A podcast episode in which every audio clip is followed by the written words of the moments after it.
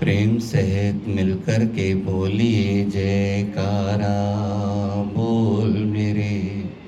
श्री गुरु महाराज की जय।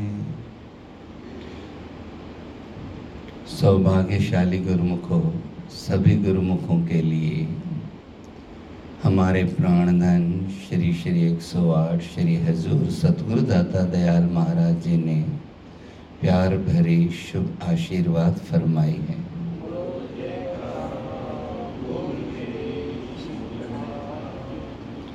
गुरुमुखो, आज वचन में आया है कि अगर हम अपना अहंकार छोड़कर, यानी मैं में त्याग कर, दिल से सतगुरु की महिमा गाएँ तो ही तू गाएँ। इस एक शब्द को बोलने में एक सेकंड भी नहीं लगा, सुनने में एक सेकंड भी नहीं लगा।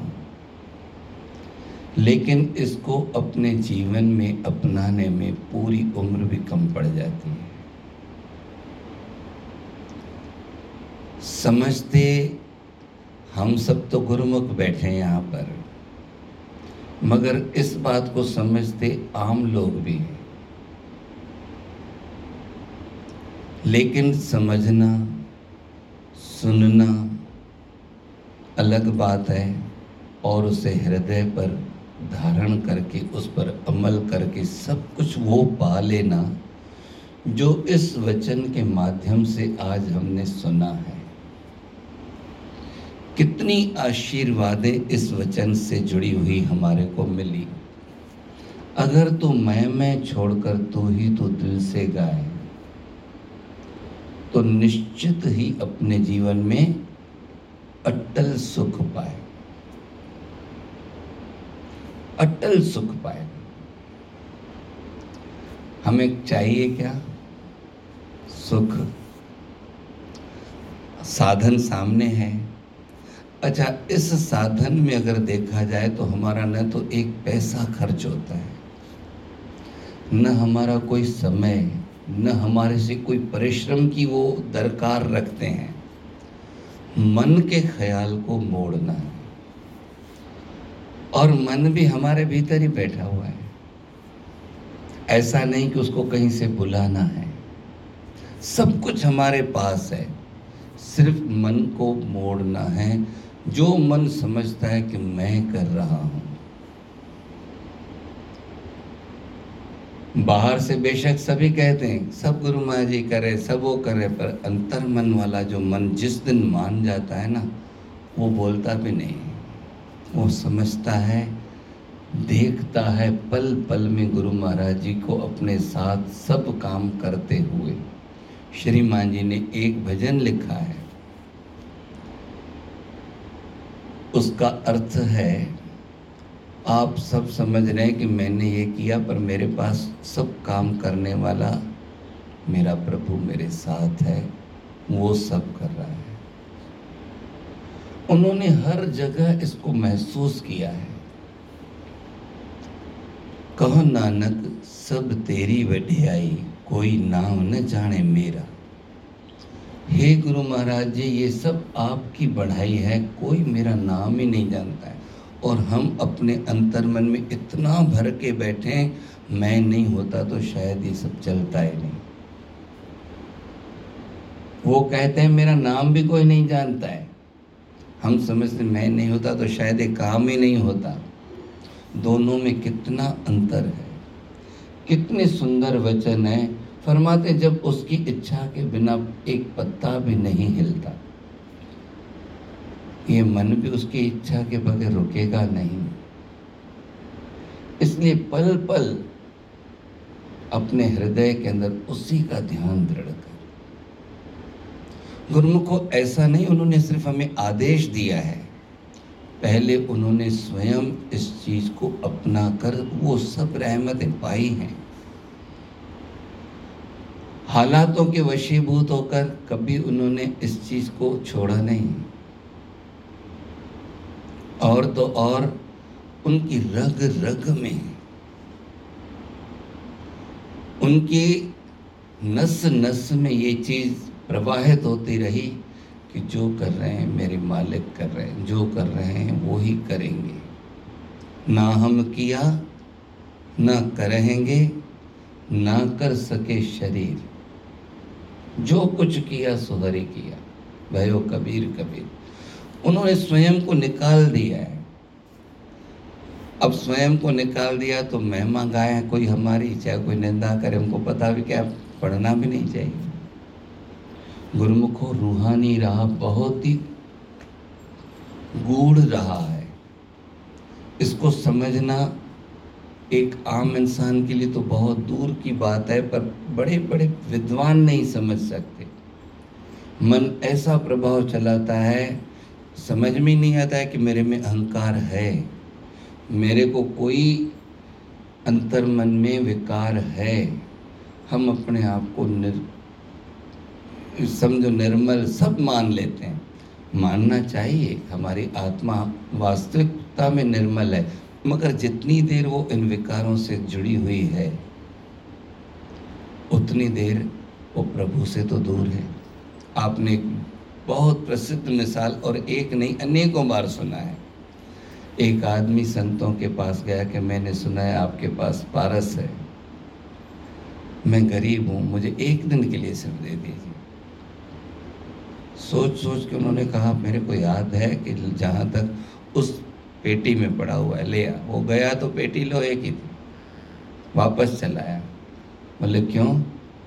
बोले, वो पेटी लोहे की, अगर उसमें होता तो पेटी लोहे की रहती कैसे? अब उसका तर्क सही है, क्योंकि पारस अगर लोहे से छू जाए तो सोना बन जाता है। अब वो तर्क से उसको देख रहा है। संतों ने कहा, प्यारे, ले तो आ आ गया तो मन। ये हमारा मन होता है जो तर्क सही देता है, लेकिन हमें रहमत पाने से रोक देता है। अब उसने तर्क तो सही दिया था। हम तर्कों के पीछे फिसल जाते हैं, लेकिन तर्क हमेशा तर्क ही रह जाते हैं। हकीकतें कुछ और बयां कर देती हैं। फिर गया अनमने मन से। मेरे को पागल समझ रखा है। मेरे को सब, कई बार हमारे मन में भी ख्याल आता है, ऐसी आज्ञाएँ होती हैं, मेरे को समझ नहीं पा रहे जब वो ले आया, उन्होंने पेटी खोली। उस पेटी में पारस था, पर एक रूमाल में लिपटा हुआ था। अब रूमाल का एक पर्दा सिर्फ़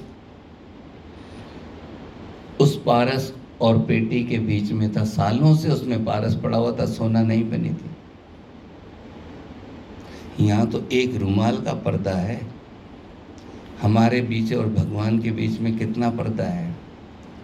अहंकार का पर्दा कोई छोटा मोटा पर्दा नहीं है। ये एक ऐसी बुरी बला है। मामा बुरी बला है। सको तो निकसो भाग। कहे कबीर, कब लग रहे रुई लपेटी आग? रुई में अगर आग थोड़ी सी लग जाए, कितनी देर बचेगी? ये मैं में बड़ी बुरी बला है। पता भी नहीं चलता कि मेरे में अहंकार है। और ये अहंकार ही हमारे हर खुशी को ख़त्म करने वाला है। जिस प्रकार कोई कपिला गऊ, जिसका शास्त्रों में भी उल्लेख आता है, उसका दूध निकाले, उसको उबाले, उसमें केसर, बादाम, पिस्ते, काजू, किशमिश, मिश्री सब डाल दे।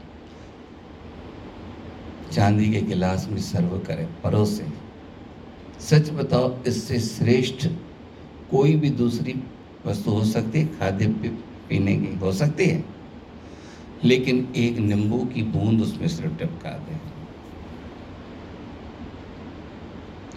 उसी प्रकार हम कितने भी अच्छे हैं, हम कितनी भी दिन रात सेवा कर रहे हैं, कितना भी कुछ हम घर के लिए, चाहे सतगुरु दरबार के लिए कुर्बानियाँ कर रहे हैं, मगर ये अहंकार की एक बूंद इसमें ऐसा काम कर देती है जैसे उस दूध में नींबू का एक बूंद कर देती है, नींबू की एक बूंद।